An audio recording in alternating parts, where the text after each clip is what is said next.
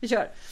Hej och välkomna till Podius Gastus och till det här avsnittet om grekiskt mode. Jag som sitter här idag, det är jag, Hanna. Men nu gjorde du det väldigt konstigt. Har vi någonsin gjort sådär förr? Ja, nej, har vi någonsin gjort vad sådär förr? Jag bara skrivit hej och välkomna till. Vad håller du på med? Det var en sån här radioteatern ger liksom. Det bara, det bara, alltså. Vi har aldrig sagt vad ämnet ska handla. Men vad säger du? Hej och välkomna till Podius Gastus. En podd om antiken, säger vi. Ja. Ja. Ja. Vi som sitter här idag, det är... Ja, och sen ja, ja. berättar vi vad, vad det handlar. Men jag, det stod bara hej och välkomna hur länge sedan, till. Hur länge sedan var det du gjorde det här egentligen? Ja, men... Det, det,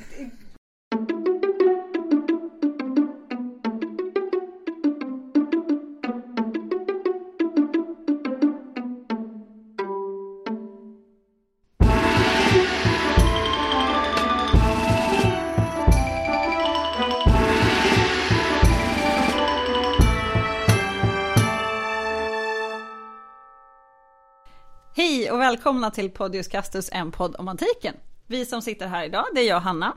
Jag, Angelica. Och jag, Adam. Och i det här avsnittet så ska vi prata om grekiskt mode. Vi ska alltså titta på hur man klädde sig i antikens Grekland. Och vi kommer att göra fler avsnitt om antika kläder framöver. Och för att det här avsnittet inte ska bli typ flera timmar så avgränsar vi oss till de grekiska stadsstaterna och i tid till ungefär arkaisk tid, alltså runt sjuhundratalet före vår tidräkning, ner till den hellenistiska tiden, alltså fram till typ trettio före vår tidräkning. Mm. Typ så. Ja. sjuhundra år. Ja, så att det kommer ju... Sådär. Bara sådär. Så att, såklart händer ju saker under den här tiden och det finns lokala variationer och allt sånt där. Men vi kommer hålla oss till någon typ av så här generell outfit. Och det här är för att ni alla ska kunna gå på nästa maskerad och klä er grekiskt. Okej? Okay? Mm. Mm. Det vi är överens om. Mm. Skitbra. Eh, och det är ju för att det inte ska bli för invecklat. Det finns hur mycket som helst man kan grotta ner sig i det här. Det kanske vi gör någon gång. Men eh, idag håller vi oss lite generella. Yes. Och vi utelämnar också hår och smycken och sådana där saker. Smink och så. Ja, precis. Också, så. Yep. Ja. Man får inte ha något hår på sig. Man får inte ha något hår, man får inte ha smink eh, och skita smyckorna. Yep. Ja. Det är bra. Yes. När du går på maskerad så vet ni hur du ska göra. Yep. Raka håret, tvätta yes. ansiktet, eh, yep. ta av er guldringarna. Ja. ja. Kort och gott. Men... Då så, fråga. Hur tusan kan vi veta vad folk hade på sig? Ja, forskare kan ju använda sig av en rad olika källor. Eh, oftast indirekta när det gäller kläder. För eh, vi har ju väldigt lite arkeologiskt material kvar när det kommer till kläder. Eh, alltså riktiga kläder. I eh, nästan alla arkeologiska kontexter så förstörs ju textilier. Yeah. Det, är, det, är ett... det är inte av arkeologer, ska vi säga. Förhoppningsvis inte. Nej, precis. Nej, jag vill inte ha de här. Bort med dem. Jag vill inte ha de här fina tunikorna. Okej? Okay? Bränn dem. Det finns ju några undantag. Det är riktigt torra miljöer som typ Egypten, eller vissa platser i Egypten. Och riktigt blöta miljöer, som till exempel norra England. Så är det, där bevaras tyg relativt bra. Typ tänk Bockstensmannen. Exakt. Alltså syrefria eller syre, väldigt syrefattiga kulturlager. Mm. Så att det, det bevaras av den anledningen. Det finns ett fint ord för det. Ska vi säga det ordet? Kör Adam. Anaeroba ja. kulturlager. Precis. Ja. Vilket betyder? Motsatsen till aerobiska kulturlager. Så motsats, anaer, anaerobics är en nästa trend. I call, call it. Call it. Ja. Alltså utan syre. Exakt. Ja, är det vi ska komma fram till. Mot, ja, precis. Ja. Det, det låter ju för sig som ett pass på friskis. Ja, men anaerobics, jag säger det. Det är ah, nästa. Det är, nästa det är träna trend. Utan hålla andan. När man tränar, det är nästa, nästa grej. Nästa stora grej. Mm. Det var Adam som sa det. Ja. Utan att hålla andan.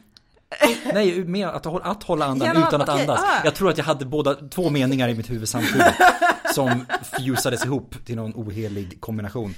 Ja. Men vi ska säga det att saker som, för att bara raskt kapa den där. Jag ber om ursäkt för mina mellanspel. Jag bara kapar mig själv nu. Gör det. Och sen jag ah. går tillbaka till att säga att alltså, saker som till exempel om vi pratar nu anaerobiska kulturlager så har vi saker som läder, trä och alltså metaller ja, framförallt. Så smycken. De kan ju klara sig generellt sett bättre än vad textilier kan. Ja. Mm. Och ska också säga att det lilla som finns bevarat i textilväg är ofta romerskt och inte grekiskt. Och det beror ju oftast på att det handlar ju om en viss tidsskillnad. Och mm. att det romerska riket var så enormt. Alltså det, det sträckte sig ju väldigt, väldigt, på en väldigt stor geografisk yta. Bland annat ner till Egypten, hela vägen upp till norra England mm. och in i Tyskland där man hittar de här väldigt blöta kulturlagren där det mm. kan finnas bevarat. Så att därför ser liksom materialet lite annorlunda ut. Exakt. Det finns däremot lite grekiskt, ska vi säga. Ah, dessutom. Ja, så vi flyger inte klart. Helt i blindo. Nej, i alla fall. Nej, inte riktigt. Eh, ofta från andra platser än vad vi liksom rent strikt geografiskt kallar Grekland. Ja. Kanske då snarare den mer moderna ja, precis, eh, ja. begreppet. Och det är såklart ofta från gravar. Såklart, säger jag. Som att det är självklart. Men det är, men, men det är för det är lite mer tillslutna miljöer. Exakt, jo. Eh, om man gräver i det som har varit liksom stadslager så gräver man ju oftast upp liksom typ skräphögar. Ja. Och det är ju sällan man slänger ett helt klädesplagg som är fullt fungerande mm. Mm. I, ett, i ett sånt lager. Nej. Och att det då ska bev- det är väldigt osannolikt. Och om det är någon som tappar sina kläder på gatan så ligger de kanske inte kvar där så, alltså hela tiden. Nej. Nej. Nej. Um, antagligen det bäst bevarade utav grekisk textil, om vi pratar det, är en tunika från Lefkandi. Och var ligger då Lefkandi? Ja, och det ligger ju på halvön Euboea. Om man nu vet vad det är. Ja, precis. Det ligger, vad ska man säga, alltså, åk lite norr om Attica och så kommer du dit typ. Men typ, ja, halvön ungefär. Som ligger ovanför där Aten ligger. Ja, det ligger ungefär höjd med Thebes. Ja, ja, typ. typ. Ja, ja. typ. Nu ska Öst, jag bara... Öster om. Öster, ja, precis. Ja. Ja. Så, nu har vi, boom. Och den är ankelång. Inte halvön, utan, utan tunikan. tunikan. Och den är sydd av två stycken linnetyg med tillhörande band eller bälten med vävda och broderade mönster. Ja. Så det är lite flashigare än att bara ha en ja. helt vanlig tunika ändå. Och så är den ju just välbevarad. Ja, jo, är, absolut. Jo. Är väldigt coolt. Mm. Ja, det är väldigt coolt faktiskt. Det är det. Utöver det här liksom, arkeologiska materialet, man hade ju velat hitta liksom, en hel garderob, men det har man inte gjort. Så finns det ju också alltså texter, textkällor. Och det som kan vara ibland lite problematiskt är att det kan stå en benämning på ett plagg, men det kommer ju inte med en tillhörande bild eller ett mm. exempelklädesplagg. Nej. Så att det kan vara, ibland kan vara svårt att liksom matcha de här terminologin. Bilderböcker mm. var liksom inte riktigt en grej. Nej, det var inte det. Nej. Inte så här, så här ser en stövel ut. Nej. Eller sådana små pekböcker för barn. Ja, men just det, precis. Ja, det är, man, finns man inga sådana. Drar i en liten, spa, en liten spak och så. Jag önskar att de hade uppfunnit det då. Ja. Men vi har inte det. Och sen kan ju textilier nämnas i liksom andra sammanhang. Att man nämner textilproduktion och sådana saker. Eller det kan, sen om man tänker romersk tid så kommer det också så här, ja, men olika bestämmelser om vem som får bära vad och hur mycket saker och ting får kosta och så. Mm. Så att mer indirekt än en så här beskrivning. Här är Angelica, hon har på sig det här. Den är sydd på det sättet. Färgen med, köpt därifrån. Mm. Så är det inte, nej. Tyvärr. Nej. Så att det materialet kan också vara lite svårtolkat. Ja, men sen så har vi ju även målningar och, och alltså vasmålningar och konst. Och det är ju väldigt omfattande material. Men det här materialet är ju inte alltid lätt att handskas med. Som du säger, Hanna, det är ju inte, det är ju inte en bilderbok som man kan peka på och, och säga det här, det här klädesplagget heter det här och eh, den här personen hade alltid på sig det här och det här. Nej. Utan... Det, det som avbildades var ju oftast mytiska personer. Och de kläderna som de hade på sig speglar ju inte en vanlig, en vanlig person. Det kan ju vara liksom lite mer av en annan värld. Precis. Så. Och även om det skulle varit ett personporträtt så... Ja, alltså om man fick ett personporträtt beställt så ville man ju framställa sig som det finaste finaste. Ja, kanske klart. Till och med lite finare än vad man egentligen kunde annars. Absolut. Ja. Absolut. Så det var ju inte vardagskläder riktigt. Och sen kan det också gå lite så här trender. Man tänker hur en staty ska se ut. Eh, ett exempel är ju att många romerska kvinnor, alltså lite, ja, inte det grekiska modet, men de avbildas med lite mer grekiskt mode. Och det kan ju vara för att de här skulptörerna har använt grekiska statyer som förlag. Mm. Det blev lite så här, okej okay, nu ska vi bara producera massor. Så vi tar mm. det här. Också lite snygga. Och så blev det trendigt samtidigt. Och så blev det trendigt. Att visa sig på det sättet. Precis, ja, mm. så det hänger liksom ihop. Lite finare, liksom. Ja, men... Lite finare Sverige. Det är ju alltid, jag ska säga, det är alltid överklassen som sätter trenderna. Ja, och, och... det är överklassen som har råd att avbilda sig på det här exakt, sättet dessutom. Exakt. Och sen så kan man ju inte heller veta om den som har, alltså skulptören eller målaren och konstnären har återgett detaljerna på troget sätt. Mm. Och en sån sak är ju färgen. Mm. Antiken hade färg. Ja. Och det hade även textilierna. Nej, färgen uppfanns på trettiotalet. Det kom sen. Trollkarlen från Os, där uppfanns färgen. Där kom färgen. Innan dess var bara svartvitt. Alla levde i en svartvit värld. Ja. Riktigt så var det inte. Det fanns färg och även på textilier.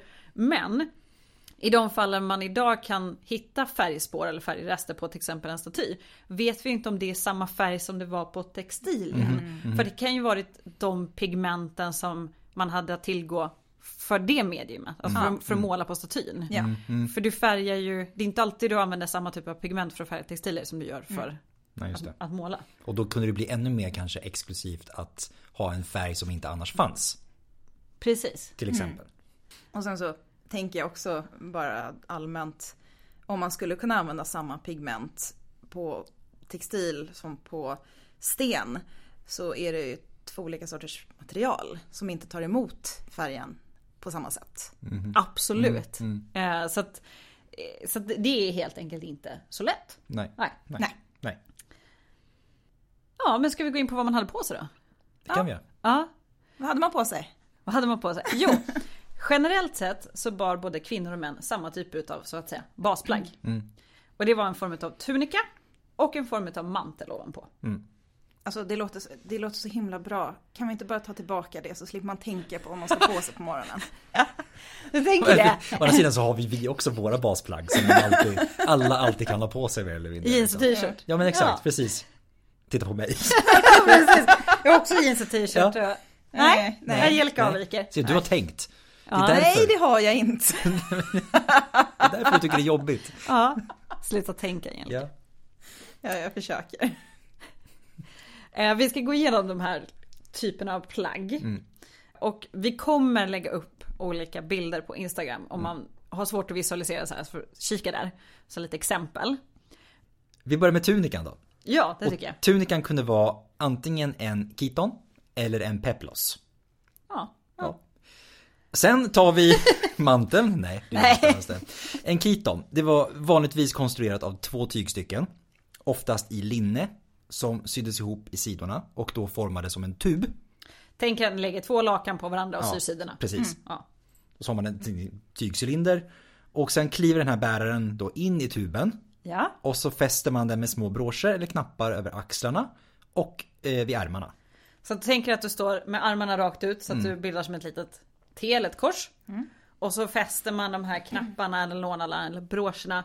Börjar typ någonstans vid handleden och så på mm. väl utvalda punkter upp till axeln och sen på andra axeln. Mm. Så. Mm. Mm. Mm. Yes. Så står det där som ett T. Mm.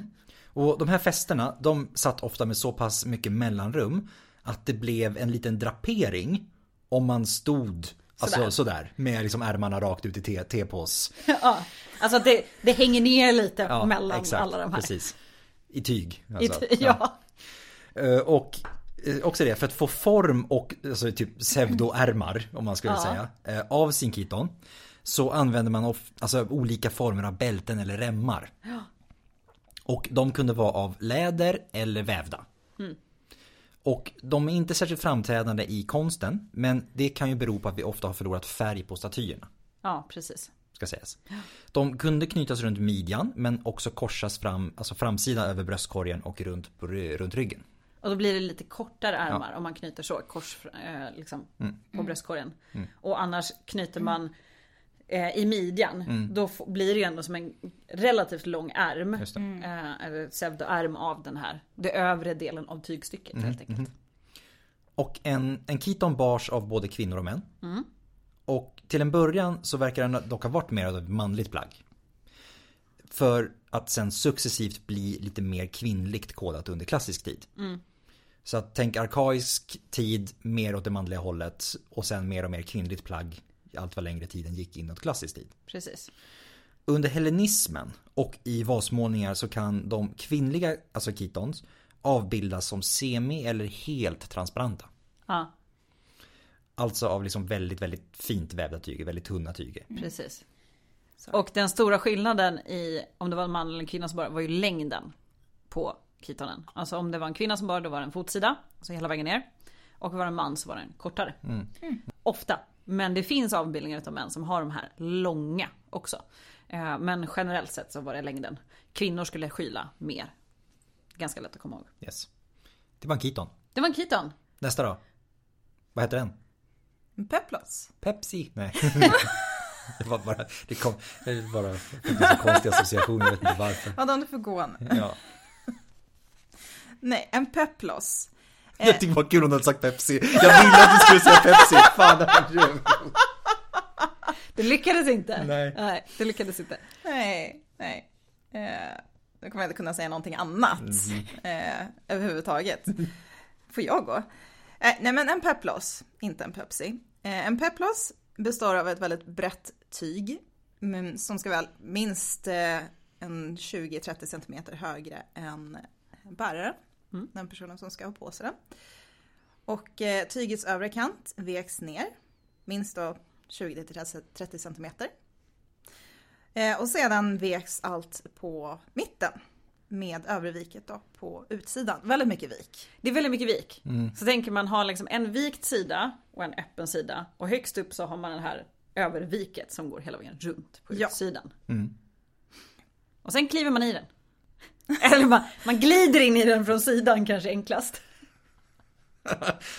Mm. Man kanske har en slav som hjälper till. Men jag tänker att man ska visualisera det här. Om man klev i tuben så glider man in i den här från sidan. Precis. Och så ställer man sig med armarna rakt ut i sitt te. Ja. Jag har gjort det här på gymnasiet ska mm, sägas. Mm, mm. Under tid. Med tidspress. Oj, hur lång tid tog det? Det är inte speciellt lång tid. Vi tävlade mot en annan grupp för vi var tvungna att vinna. Ja, ja, absolut, ja, absolut. Ja, ja. Lakan och säkerhetsnålar. Ja. Eh, men, klassisk men istället... skolövning tänkte jag säga. Det är tävlingen. Den tävlingen har vi alla haft. Ena gruppen får peplos, andra får kitan. Ja, kör! Precis. Yep. Men istället för säkerhetsnålar så använder de eh, typ broscher. Ja. Ja. Lite i, i stil med säkerhetsnålar kanske. Precis. Fast lite snyggare. Lite snyggare. Och när man har glidit in och man står där med sina armar i ett T, då fäster man broscherna över axeln i det här ö- kanten på ja, det här överviket. Ja. Så inte liksom längs med utan uppe vid axlarna. Precis, mm. Så på två fästpunkter. Ja. Och sen så kan man ha en gördel eller ett bälte i midjan. För det, liksom, det håller ihop allting. Annars så blir det, det blir lite mer så här spöke på Halloween. Alltså, ja, det, det, känns väldigt, det känns väldigt mycket mer ska man säga, bylsigt än en kiton i alla fall. Det är som ja. så, lite så här fluffigt på något sätt, luftigt. Ja. Eh... Ja, det, det kan det ju absolut ha varit. Och framförallt eftersom att i alla fall till en början var de ju ofta i ylle. Ja. Och då blir det ju bylsigare. Jo. För att det går ju att väva väldigt, väldigt tunna, fina ylletyger. Men generellt sett så får du ju ett eh, luftigare intryck och ett annat fall av mm. linne. Mm. Mm.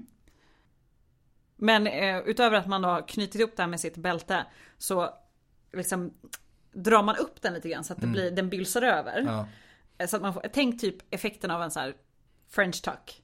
Ni liksom, som kan det. Det hänger ner lite grann. När det inte, när det inte går rakt. Nej, precis. Det, man stoppar ja. in, om man stoppar in liksom en, en bylsig t-shirt i linningen på ja. byxan och drar upp den. Samma sak. Och det var väldigt mm. viktigt med det här överviket. Mm, mm. Det var en viktig del av det här. Händer också ofta med skjortor, ska sägas. Ja, om man stoppar, ner, stoppar in en skjorta i byxan så liksom blir det som en liten... Det är därför man ska tyg. ha en skjorta som man har sytt på en, en nederdel av en body på längst ner. Mm. Lifehack. Ja. Jag börjar se Adam ensam. Jag, jag ser ingenting så det är liksom, jag, jag fattar inte vad jag menar. Jag sitter bara nickar och ler. Jag känner jag hänger inte med. Jag så en sån, okej nu hänger jag med. Ja, ja, ja, ja, ja. Som en sån suspender fast tvärtom. Jag bara ser den här, här single ladies dansen. Ja! Ja, men ja, exakt, precis. Ja, men då vet jag, då vet jag. Det, som vi... en baddräkt. Ja, men precis. Ja. För de som inte vet vad en body, men nederdelen av en baddräkt. Ja. Mm. Sy på en kalsong på skjortan. Ja, helt ja men precis, exakt. Ja. Ja. För då nu, nu pratar vi inte peplos. Nej, nej. Kanske nej. Precis. Det var inte på peplosen. Men man syr ju inte peplosen i sidan. Nej. Som man gjorde med kitanen. Så att det här modet gör att man kan bli en så kallad lårblottare. Oh. Var det bra? Nej. Nej, det var bra. Nej, det, var inte. Få ut det, alltså, det beror ju på hur man, vad man tycker om. Ja, jo, jo, men, men det används som ett, ett skällsord. Ja, så, yes. alltså, mm. så. Man, för att det skymtade lite den ja. sidan. Peplosen bars oftast utav kvinnor. Och till en början så verkar den ofta ha varit gjord av ylle. Och kunde också bäras ovanpå en kiton. Och då slapp man ju det här lårblotteriet just det, eftersom man det. hade någonting under. Men ett tag så var, verkar det vara det främsta kvinnliga plagget. Mm.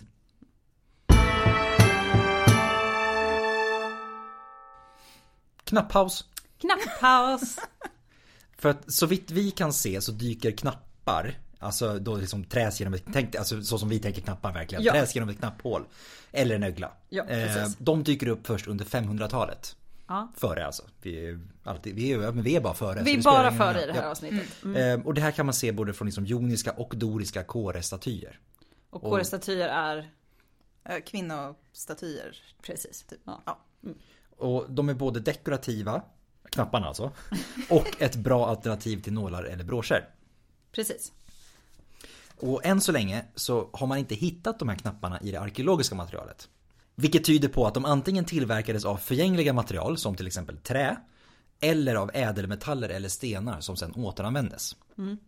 Och eftersom konstruerade ärmar, alltså antingen direkt i vävningen eller med hjälp av en sömnad, då väl liksom ovanligt i det grekiska modet överlag, så var det hjälp, eller var det liksom med hjälp av knappar, broscher, nålar eller att sy som man skapade den här liksom ärmformen. Och det var ju väldigt sällan man sydde, men då menar man alltså att man sydde ihop ja, på de här punkterna precis, sin, istället för sin då, tub eller sin... Ja, precis. Ja. Istället för att sätta en brosch så kunde man mm. sy där. Ja. Men fördelen med knappar, och till viss del också broscher och nålar, det är ju att man kan montera isär kläderna, mm. vilket underlättar när man ska förvara dem. De förvarades ofta i någon form av kista, eller man antar det. Mm. Men också att man kan använda dem till annat, som lakan.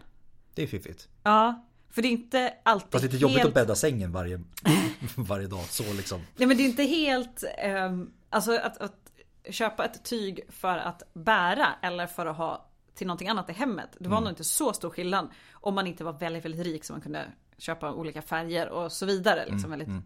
exklusiva tyger. Eftersom att de var, alltså det var ju stora rektangulära eller kvadratiska tygstycken vi pratar om. Och man kanske inte kunde ha så mycket tyg ändå. Det var ju en ganska stor investering. Mm. Mm. Så det blir smart att man kan mm. bara montera isär det lite snyggt. Det är klart. Ja. Och sen lägga sig och sova. Ja. Då kunde man egentligen lägga sig i plagget. Men... Ja, det, jag, jag, precis, man hade inte behövt bädda sängen.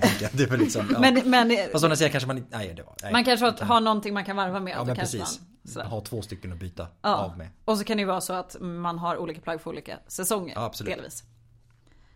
Men ska vi gå vidare och gå in på manteln som man ska ha över? Yes. Manteln då var oftast i ull och kallades för himation. Och eh, som mycket annat så har vi här en rektangulär tygbit.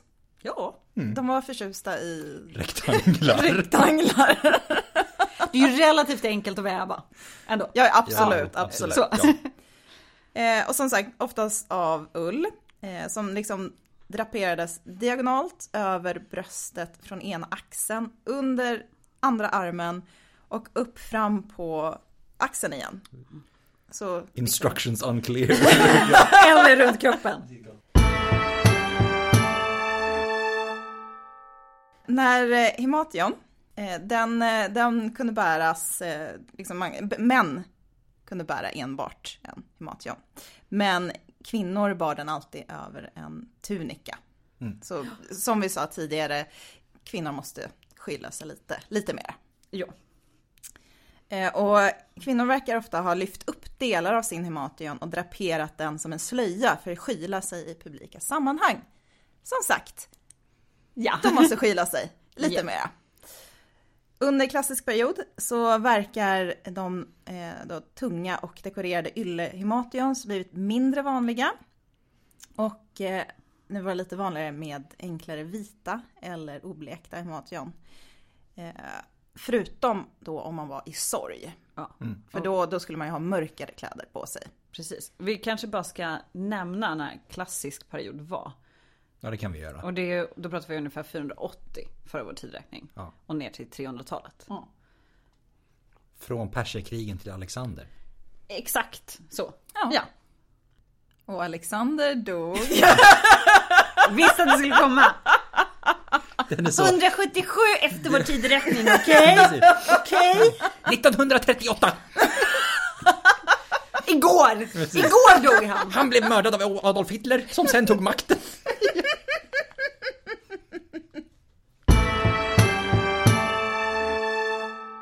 Ylle är ett väldigt smidigt material och om man filtar det och det är tillräckligt tjockt och då får behålla en del av sin naturliga fethet så kan den bli vattenavvisande. Och därför var det väldigt eh, lämpligt eh, att ha som ett eh, material till ytterplagg. Mm. Mm. Som en regnkappa. Ja, ja precis. Mm. Och så kan man ju också tillägga att ylle är ett av de här jättebra materialen som är svalt på sommaren och varmt på vintern. Eller svalt när det är varmt och kallt. Varmt när det är kallt, tvärtom. Mm. Ja. Ja, ungefär så. Det det ska vara när det är något väder. Exakt. Det är ylle. Yes. Och det blir inte kallt när det blir blött.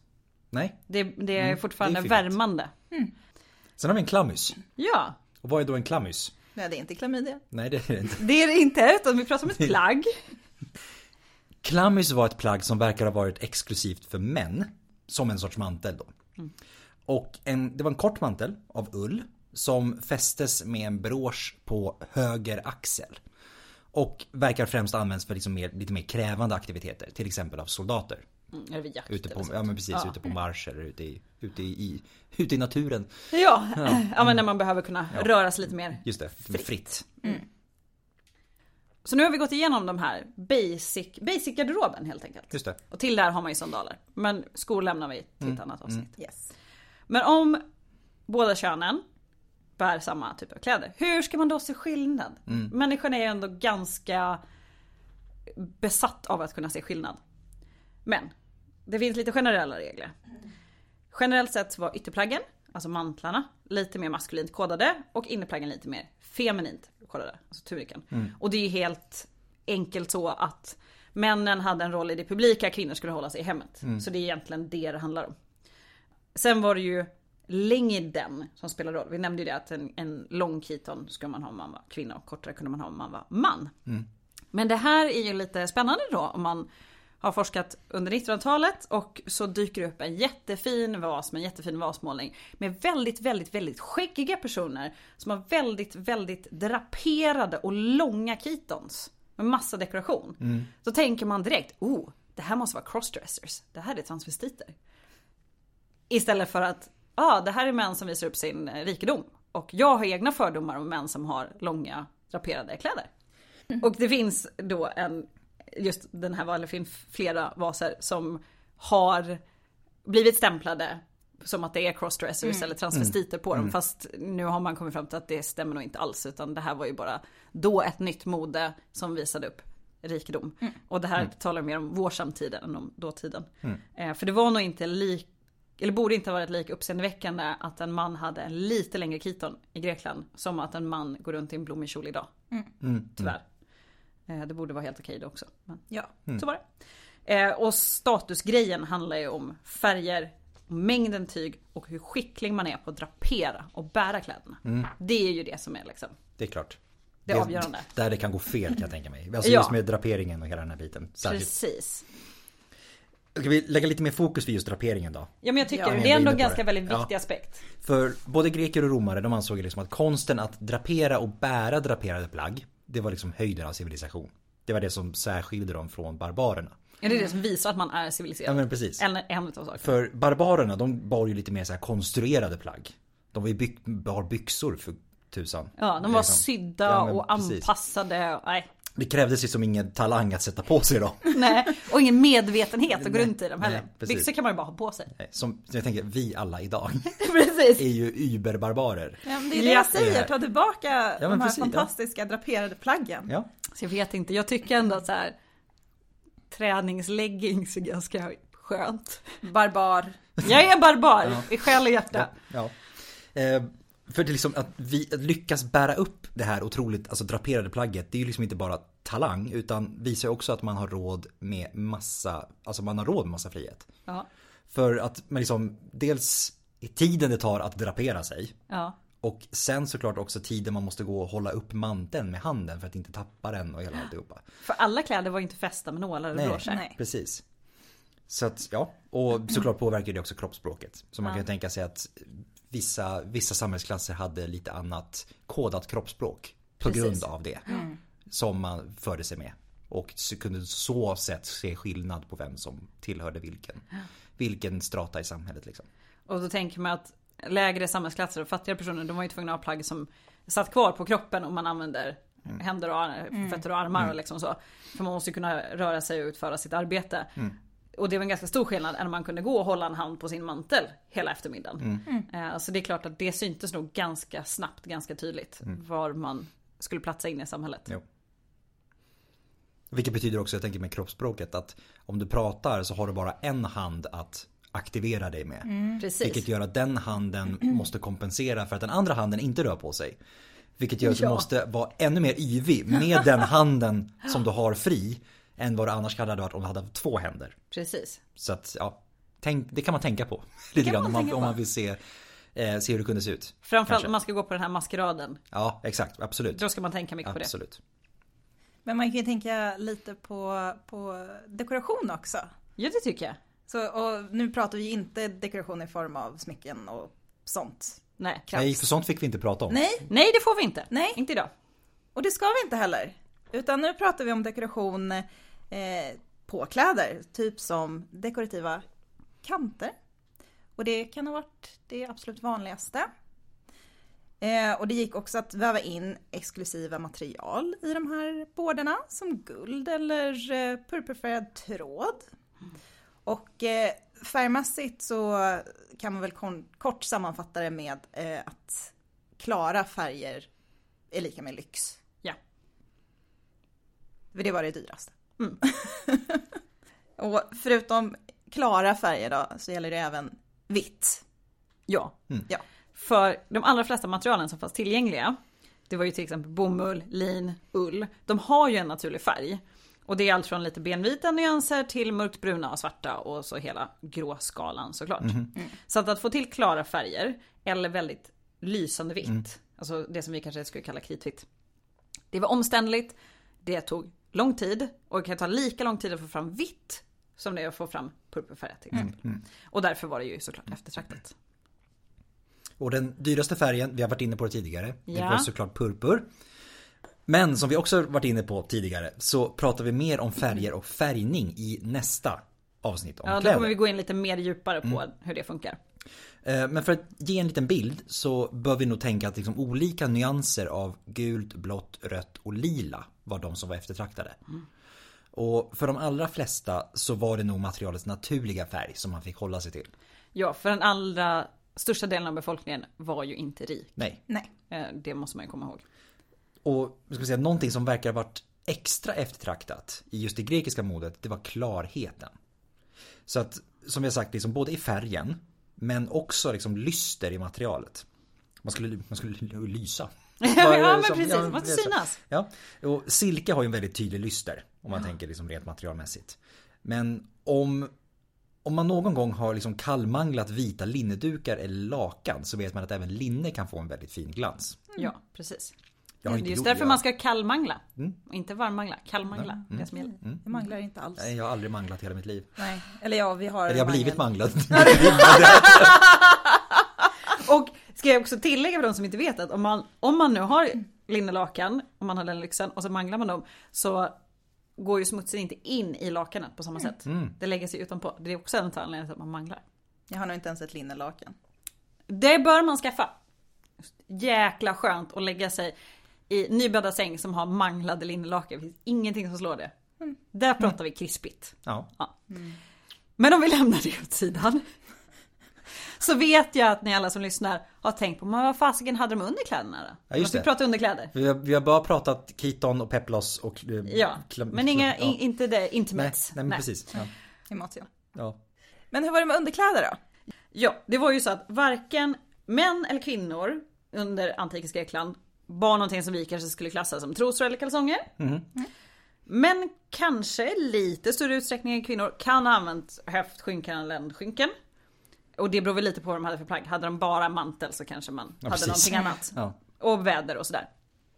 Men mest troligt är de flesta gick kommando. Mm. De gick i nick, helt mm. enkelt. Eh, däremot så kan ju kvinnor använda sig av bröstband. Alltså det är långa tygremsor som man lindar runt brösten. Och det gör man ju både för att hålla på plats eller för att göra lite större om man behövde det. Eller mm. för att göra lite mindre om man behövde det. Mm. Eller för att trycka upp om man behövde det. Mm. Och de här banden måste vara ganska långa. Det här har man faktiskt testat. Oj. Man har gjort rekonstruktioner som man testat och då är det ju upp till så här sju gånger varvet runt hans kropp. Shit. För att det faktiskt ska ge någon effekt. Blir det också, men då blir det också ja. en statusmarkör, tänker jag. Om det är mycket tyg. Ja, verkligen. Ja, det är mycket tyg. Å andra sidan så, så kan det här vara tygrester från annat. Ja, ja. Ja, och generellt sett så ju mer bröst, ju större bröst man har, desto mer i vägen är de om man ska vara fysiskt aktiv. Mm, eh, mm. Och det blir tyngre för kroppen att bära upp. Ja. Men ja, man har helt enkelt testat. Man behöver linda ganska många varv för att det ska funka. Mm. Ja. Eh, så det var det man hade ja. under. Mm.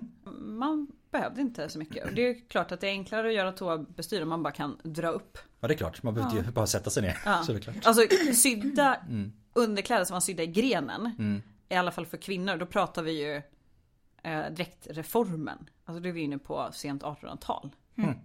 För att eh, gå på toa med, då var det massa krinoliner och kjolar och sådär. Mm. Askrångligt. Så det är ganska sent fenomen. Om man vill veta det. Mm. Då kommer man till frågan, hur ofta var man tvungen att byta ut sin garderob? Som dagens modemärken. Ja, men... En gång i veckan kommer det nya plagg till butiken. Ja, just det, exakt. Hur kan vi säga? Alltså... Såklart spelade mode in även i den här kontexten. Men inte alls på samma sätt som vi är vana vid idag. Och det fanns liksom inga designers eller modehus eller sådär som styrde i nej, liksom trendväg. Utan förändringarna i trender var liksom beroende på personnivå. Liksom nere på individnivå. Liksom. Eftersom mycket liksom av den här textila produktionen fanns i hemmet, så tog det också ganska lång tid innan tekniska innovationer kunde liksom sippra ut till en bredare befolkning. Liksom. Mm. Och till, alltså till skillnad från idag eh, så innebar det också en stor investering med nya plagg. Men trender i liksom bärandet, till exempel själva, alltså hur man draperade kläderna, det var mycket lättare att haka på mm. än att köpa nytt. Mm. Mm. Men jag tänker ju också det här investering, det skulle ju vara dyrt idag också att köpa så mycket tyg. Ja. Om man betalade ja. vad det faktiskt kostar. Ja, ja absolut. absolut. Eh, men nu gör vi inte det. Nej. Eh, om man bor i västvärlden. Nej, det är lite sorgligt. Det är det. Mm.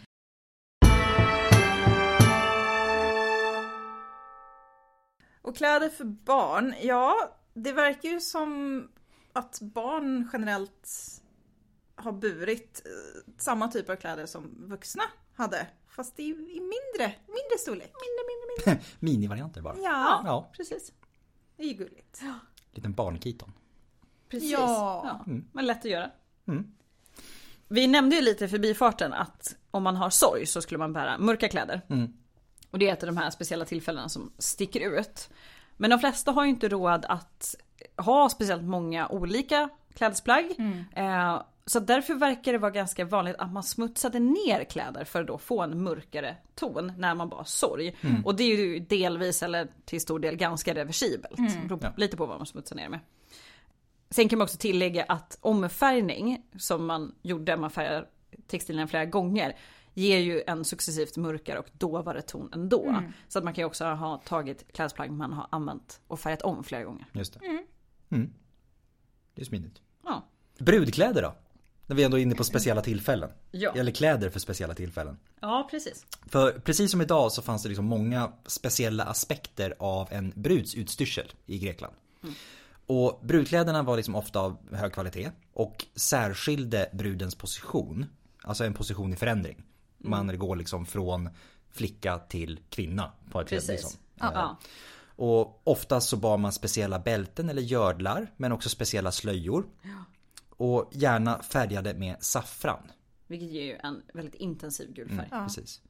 Och granatäpplemotiv verkar ha varit vanligt förekommande. Och det anspelar ju på myten om Hades som behöver en fru så han rovar åt sig Persephone. Och för som är hans brorsdotter. För som är hans brors, ja det är så mysigt. Ja men alla där är ju släkt med alla. Så. Ja det är de ju. Och eh, vill man att någon ska stanna kvar i underjorden så, så ger man någon, någonting att äta. För man ätit där så blir man kvar. Så hon får ett granatäpple och äter tre granatäppelkärnor.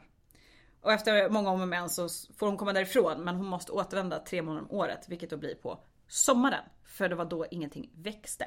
För att Demeter är ledsen över att hon är i jorden. Och Demeter är hennes mamma. Ja. Mm.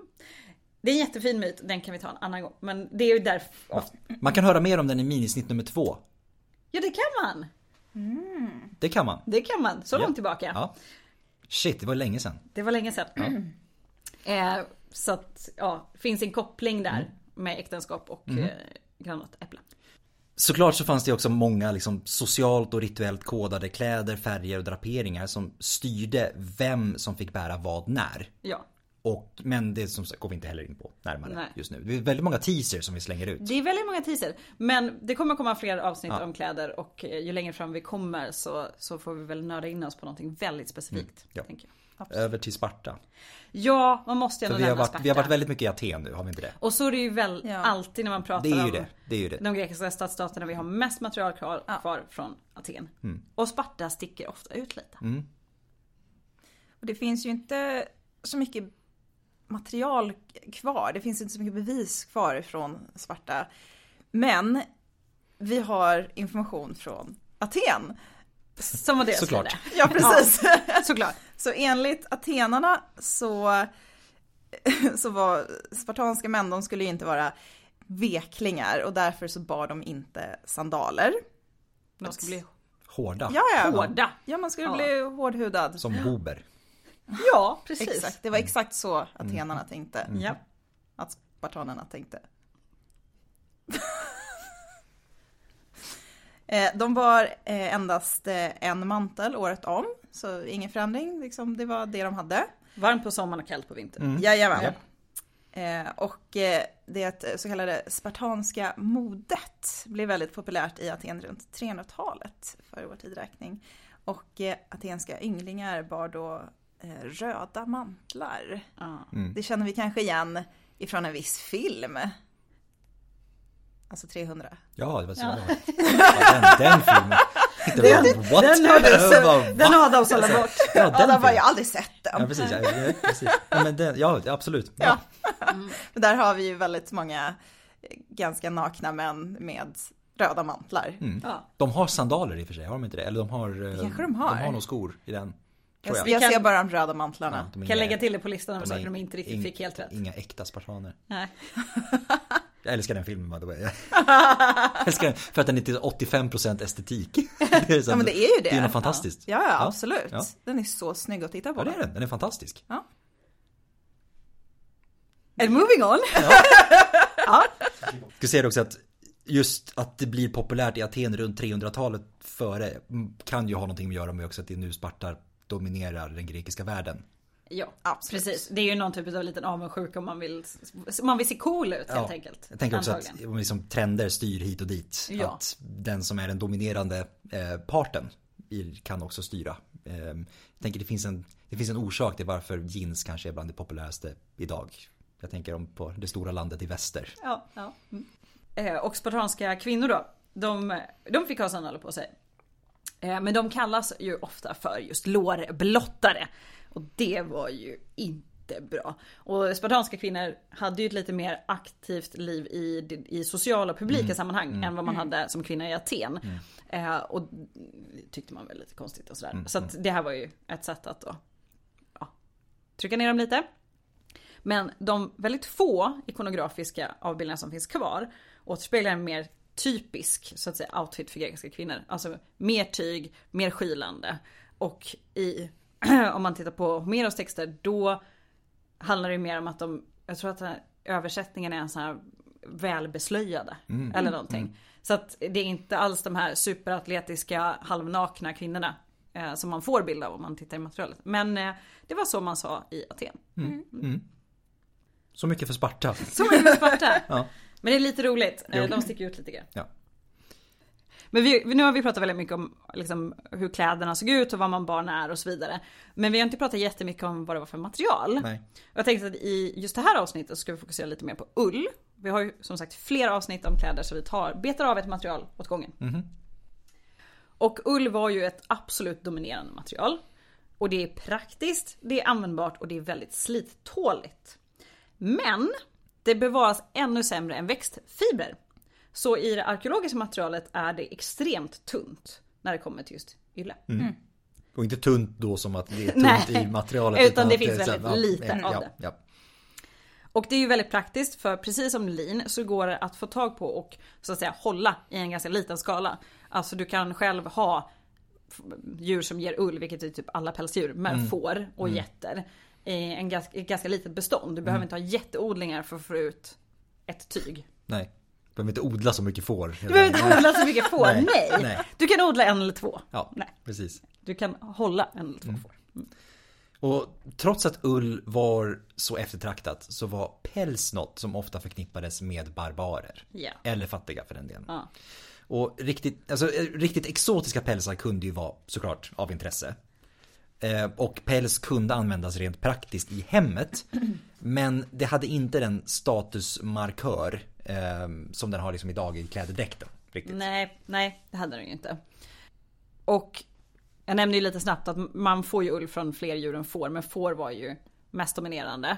De har ju en väldigt tjock och mysig päls. Mm. Mm. Men man kunde också använda till exempel get. Mm. Ja. Och ull består av täckhår och är mer kortfibrig och eh, mjukare bottenull.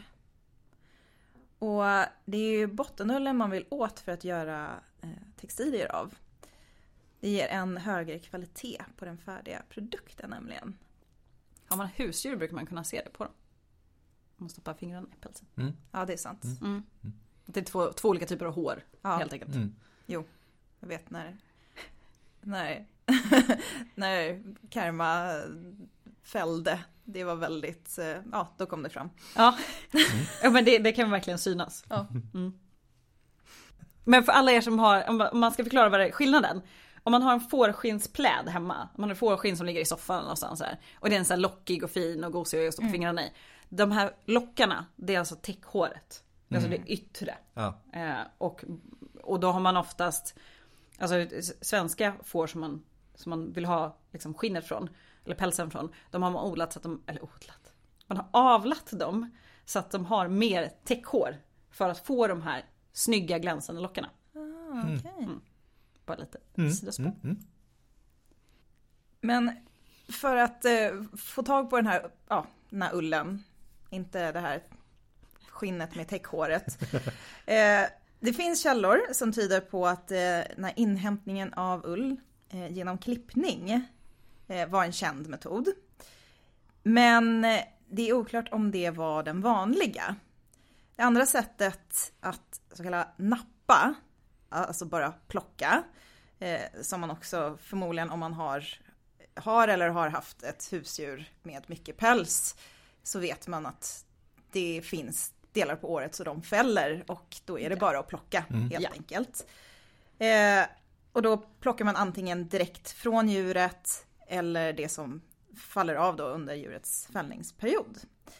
Eh, och det gjorde ju att man nästan bara fick den här eftertraktade bottenullen då. Precis. Mm. Mm. Mm. Och det har man, är det någonting som man har testat och klippat för? Nej. Nej. Jag har gjort det en gång. Mm. Eh, och Jag, det pet, ju... jag har petat på ett får en gång. Du har petat på ett får. Ja. Det är ju in... Jag har ätit ett får. Det har jag också gjort. Man kanske inte med ullen kvar. Nej. Nej, nej. Det är inte helt enkelt. Eller det är ju kanske enkelt om man är van. Men jag menar, vi klippte med en sån här klassisk liksom, stor sax och inte med maskin. Mm. Du ska ju hålla fast där stackars fåret som kanske märker att man är lite ovan. Jag tänker mm. att bara gå och nappa är ju liksom lite enklare ja. än att mm. liksom klämma fast ett får mellan benen och så klippa det med en sax, så du hade ju ingen maskin. Mm, mm, mm. Så det känns som att det är den snabbare varianten. Mm. Alltså på den tiden. Innan på den tiden. Dagens ja. Idag är, går det super, om man är jätteduktig går det supersmidigt. Ah, ja. Mm. Ja. Och då har man elverktyg. Ja, som en, en snygg rakapparat som man kör ja, på precis. Håret hemma. Just det. Mm. Mm. Mm. Ull är också naturligt isolerande. Och det är bra. Det är jättebra. Det är toppen. Dessutom så är ull ett proteinbaserat fiber, eh, precis som alla andra animaliska fiber, ska sägas. Vilket gör att det är mer mottagligt för färg. Mm. Självklart lättare att färga. Dessa, de här två egenskaperna i kombination gör att det var vanligare med mer färgrika och mönstrade ytterplagg i just ull. Mm. Och då, såklart, efter att ullen har samlats in så måste den tvättas. Mm. Inte bara dra på sig den första man gör. Nej. För det som måste, man måste få bort smuts och överflödigt lanolin så att det liksom blir lättare att karda och kamma och hela, den här, hela det här köret. Och det finns bevis på att romerska fårherdar, nu hoppar vi fram lite grann i tiden. Ja, men det är så roligt. Ja, måste de, de skyddade ullen från smuts och grenar och så vidare med fårjackor. Ja, alltså gulligt. Ja. Mm. Alltså jackor till fåren. Ja, ja precis. Exakt, precis. Ja. inte, inte en jacka man gör av ett får, utan det, det, ja. Ett skyddande tyg som fåret hade på sig, yep. Så att man slapp plocka så mycket skräp ja. Från det. Så det är fiffigt. Det är jättesmart är det, mm. verkligen. Ehm, för att sen när man har samlat in sin ull, då ska fibern kardas eller kammas. Vad är skillnaden då? Ja, det var inte helt enkelt så röna ut tyckte jag. Eh, som trodde att man bara kardade, men det gör man inte. Båda de här teknikerna används för att separera fibrerna och för att få bort rester utav skräp, men även tovor i ullen och sådär. Mm. Och så förbereder de för nästa steg som är att spinna. Och ska man kamma ull, då gör man som det låter, man kammar fibrerna. Och då ska de hamna parallellt med varandra. Och då sållas de kortare fibrerna bort. Så kammad ull består av längre fibrer eh, än kardad ull. Och det ger därför mycket jämnare tråd. För fibrerna ligger också parallellt med varandra. Mm. Mm. Så man har kammat dem och så lägger man det här liksom i, i långa, långa strängar innan man sen spinner tråden. Mm. Och den här typen av tråd kan också ge mer lyster och vara starkare. Mm. Längre fibrer är starkare. Mm. Och allting ligger åt samma håll. När man då istället kardar, det kanske man har testat. Jag tror att de flesta testade det på syslöjden någon gång. Nej. Nej. Okej. Okay. Om man har testat att karda så vet man att det är två ganska stora typ kammar med väldigt många taggar på. Där som man drar liksom åt motsatt håll. Man lägger rullen och så drar man åt motsatt håll. Och man kammar den också, men man ska inte få fibrerna att ligga parallellt med varandra utan man skapar som ett nät utav fibrerna. Mm, mm. Och då behåller man även de här lite kortare fibrerna, vilket gör att det färdigspunna garnet sen kan upplevas som liksom luddigare mm. äh, än kammadull. Yes. Och den kan också bli lite mindre slitstark. Det är fortfarande oftast ganska slitstarkt, men så det är skillnaden. Mm, mm, ja. mm. Mm. Och när man har kammat eller kardat, då måste tråden spinnas. Mm. Och den ska bli så jämn som möjligt. Eh, och det är kanske inte så enkelt. Eh, och eh, efter att man har fått till tråd så ska det vävas tyg. Mm. Mm. Det är en lång process där. Mm. Och det är inte så himla lätt att väva tyg heller. Nej, nej. Tusan, det, det finns ju inget lätt i det här. Nej, nej. Och det, det är tidskrävande. Jag menar, ja. är man duk- har man gjort det mycket så klart att man kan få till en jämn tråd eh, utan typ all effort det skulle ta för oss att göra det. Ja, jag tror vi skulle misslyckas ganska omgående. Ja, absolut. men, men jag menar, det tog ändå en herrans massa tid. Mm. Ja, ja. Mm. Alltså jag kan tänka mig, ju mer man gör det, desto bättre blir man på det. Och vi har ju redan kommit fram till att under antiken så var man väldigt specialiserad på det man gjorde. Ja. Så det kanske inte tog lika lång, det kanske inte tog lika lång tid för en antik människa som höll på med sånt här som det skulle ta för oss. Nej, de var nog absolut snabbare än vad ja. vi skulle vara. Ja, men det, men det, det tar ändå lite tid. Ja, ja. ja. ja, ja absolut. Ett litet tema i det här avsnittet har ju varit det vi inte ska prata om i det här avsnittet. Och det kommer nu igen. För förutom ylle så var ju linne det vanligaste materialet. Mm. Och linne tar vi mer om i nästa klädavsnitt. Ja, eller näst nästa. Men det kommer. Ja, nästa. Okej, då så. Ja, någon gång i framtiden. Ett framtida klädavsnitt tar vi det. Man kunde såklart också använda andra fibrer än, det vi har pratat, än de vi har nämnt. Till exempel hampa. Siden och bomull var nog ändå mer vanliga. En hampa, ja. En hampa, ja men precis, en hampa. Mm, mm. Eh, bomullen kom så småningom och användes bland annat för att blanda upp andra fibrer med. Mm. Bland annat lin, men också med silke. Det var ju dyrt. Mm. Ja. ja. Vad kostade kläder då? När vi ändå säger, ja, precis, när vi ändå säger att det var dyrt. Ja, men när vi ändå är inne på dyrt. Ja, ja, alltså det är ju jättesvårt att veta exakta summor. Sen ska man inte blanda ihop kostnad med värde. För de flesta tyger som producerades producerades ofta i hemmet. Mm. Och då handlade ju, alltså kostnaden handlade om, om råvarorna och var mm. kanske inte därför så stor. Men värdet var däremot väldigt mycket högre. Mm. Så det var någonting helt annat. Och det är för att textilproduktion, som vi sa, tar tid. Mm. Och såklart så kunde man ju, alltså att köpa dyrbara kläder eller textilier, det var ju ett tecken på social status. Mm. Hög status. Men likaså var det ju om man kunde bära hemmavävda kläder, kläder av hög kvalitet. Och det, det, nu går vi över lite till Rom här, men det blev ju en ganska viktig komponent i Rom. Om man tänker på liksom, Augustus fru Livia var ju, skulle vara väldigt duktig mm. på det här. Liksom. Och det var ju en sån skrytfaktor. Mm. Mm. Att hon var den här duktiga matronen som satt hemma och vädde till hela familjen. Och, alltså, mm. det var ju ändå en grej, för det handlar ju om en, en kunskap och en yrkesskicklighet mm. ändå. Mm. Så att köpa eller tillverka textilier för kläder eh, och sen färga eller på annat sätt efterbehandla den. Och sen skaffa alla tillbehör. Alltså allt det är ju ändå en investering. Mm. Och det var ju antagligen inte något som de flesta kunde göra speciellt ofta. Nej. Vi har ju en helt annan syn på kläder idag. Mm. Man köper och man köper och man sliter och ja, man slänger. Absolut. Och är man duktig så skänker man vidare till någon. Ja. Men vi har ju ett helt annat förhållningssätt mm. till textilier än mm. vad man hade då. Och som vi har varit inne på så var ju kläder självklart en indikation på status. Så en andrahandsmarknad var ju ganska naturlig i det mm. fallet. Såklart också en marknad för stöldgods. Mm. Och alltså vi ska säga att kläder förväntas ha ett mycket längre liv än vad vi ger våra kläder idag. Mm. Det finns bevis för lappning och lagning. Och att uttjänta textilier kunde användas till annat. Till exempel som stoppning. Mm.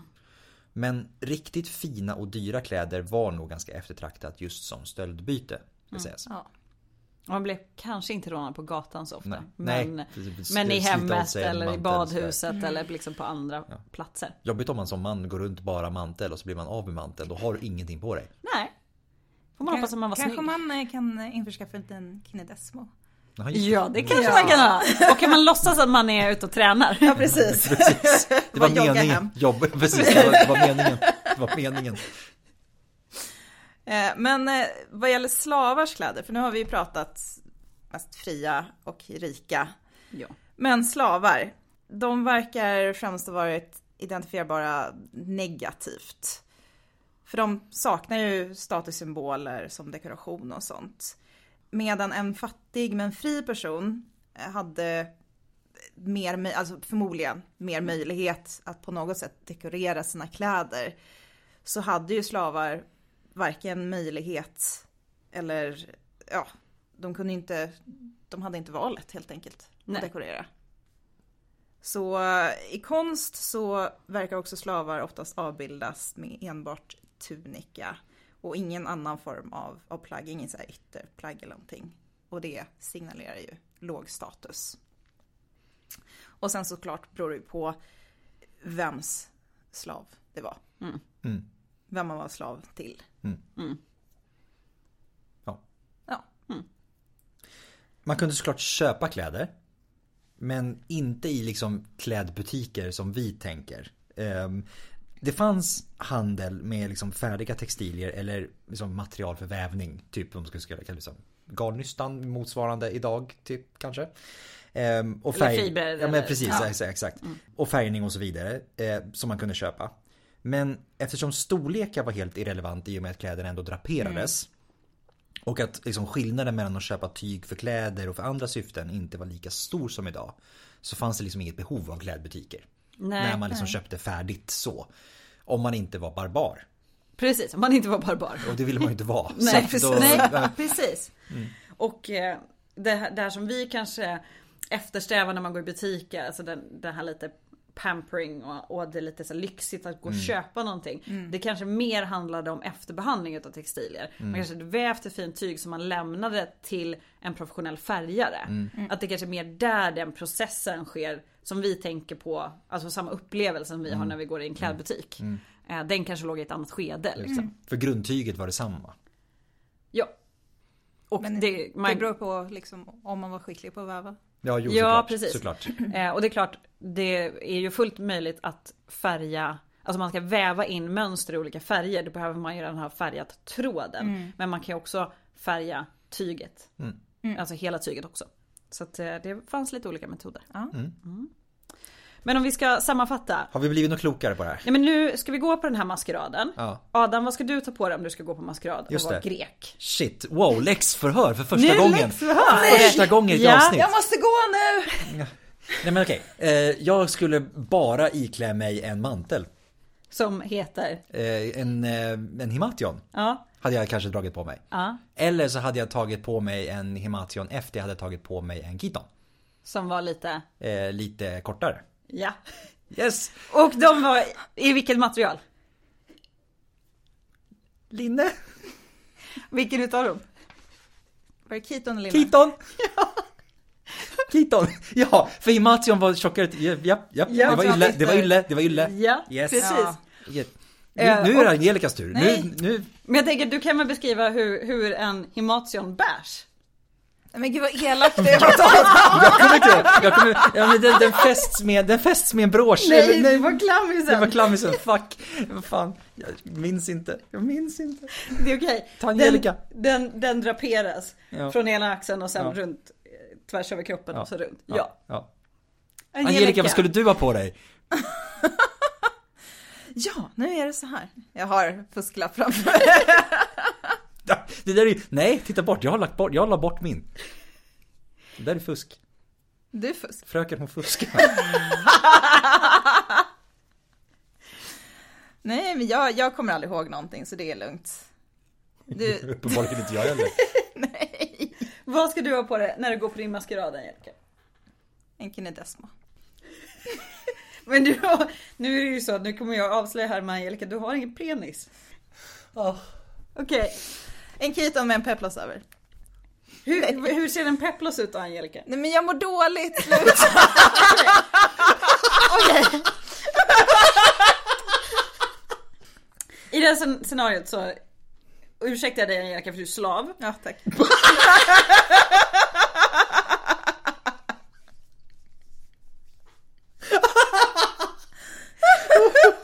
Men du min, du min slav, så jag klätt dig ganska snyggt i en, i en kiton. Lite enklare, träknappar. Inte så mycket färger, så. Men med ett bälte i midjan. Själv har jag en snygg kiton i, i en bomulls- och sidenblandning. Och på det så har jag en riktigt, riktigt snygg mantel. Med väldigt fina vävda mönster och snygga sandaler. Mm. Men vill man hellre ha en peplos så kan man ha en peplos. Och det är den med den övervita kanten och den här... French tuck i midjan. Och för den, den som faktiskt vill gå och klä ut sig som en antik grek, så ta inte ett vitt lakan, ta någonting med lite färg på, gör det lite roligt. Mm. Ja. Och det var läxförhöret slut. Jag ska, ska vi, nu kommer alla inkorporera läxförhör i sina avsnitt sen. Men efter det lilla läxförhöret så har vi ändå sammanfattat vad man bar. Ja. Ja. Man hade kläder på sig. Ja. Eh, drapering var bra, ja. eh, byxor var dåligt. Mm. Mm. Ja. Och vill ni att Hanna kommer hem till er och håller läxförhör med er, så kan ni skriva till oss på podiuscastus at gmail dot com. Vi hyr ut Hanna för femhundra kronor i timmen. Ja. Jag är väldigt bra på peplos och kiton, okej? Okay? Mm. Det kommer säkert folk höra av sig varför det. Ja. Jag kan ordna det. Jag, vi kan ordna en instruktionsvideo om det behövs. Ska vi säga det också, att det här var ju faktiskt sista avsnittet innan sommaren. Ja, för den här ja. säsongen. Ja. Så nu är det lite sommarlov. Yes. Eh, och sommarlovet, ska vi avslöja hur det kommer bli? Det kanske vi kan göra redan nu. Ja, absolut. Ja, men det kan vi göra. För det kommer, vi kommer gå ner, vi kommer fortfarande släppa saker. Men lite mer sommartempo. Lite mm. mer, lite mer avslappnat. Lite ja. mer eh, space emellan. För det kommer vara två veckor emellan istället för en vecka. Precis. Och det kommer vara mest minisnitt. Fyra stycken, vi har ett var. Och sen släpper vi också en sommarspecial. Någonstans som är i mitten, special. Precis i mitten där. Mm. Och i sommaravsnittet så är vi alla fyra med. Ja. ja. Och sen är vi tillbaka igen på hösten som vanligt. Mm. Ja. Med en herrans massa avsnitt. Jag tror till och med att det är första veckan i september. Det tror jag också. Som det vi är tillbaka. Väldigt som vi är tillbaka och så kör vi som vanligt. Och har ni några ämnesförslag eller önskemål eller så, här, så är det bara att höra av er mm. till oss. Som sagt, mejladressen har vi fått av Adam, mm. men vi finns också på sociala medier på Facebook och Instagram. Yes. Och, och vi ska säga att vi har funkat, för vi har gjort avsnitt förut på ja, tittarförslag, det här tittarförslag lyssnarförslag. Det här avsnittet är faktiskt ett önskemål. Ja, det var det. Ja, det var Bonnie som önskade att veta vad, hur folk klädde sig. Ja. Så Bonnie, du får tre avsnitt. Mm. Tack för läxförhöret. Varsågod. Och Bonnies vägnar. Och med det så tror jag att vi säger tack för den här säsongen. Och tack, tack för idag. Och, och på, på återhörande. återhörande.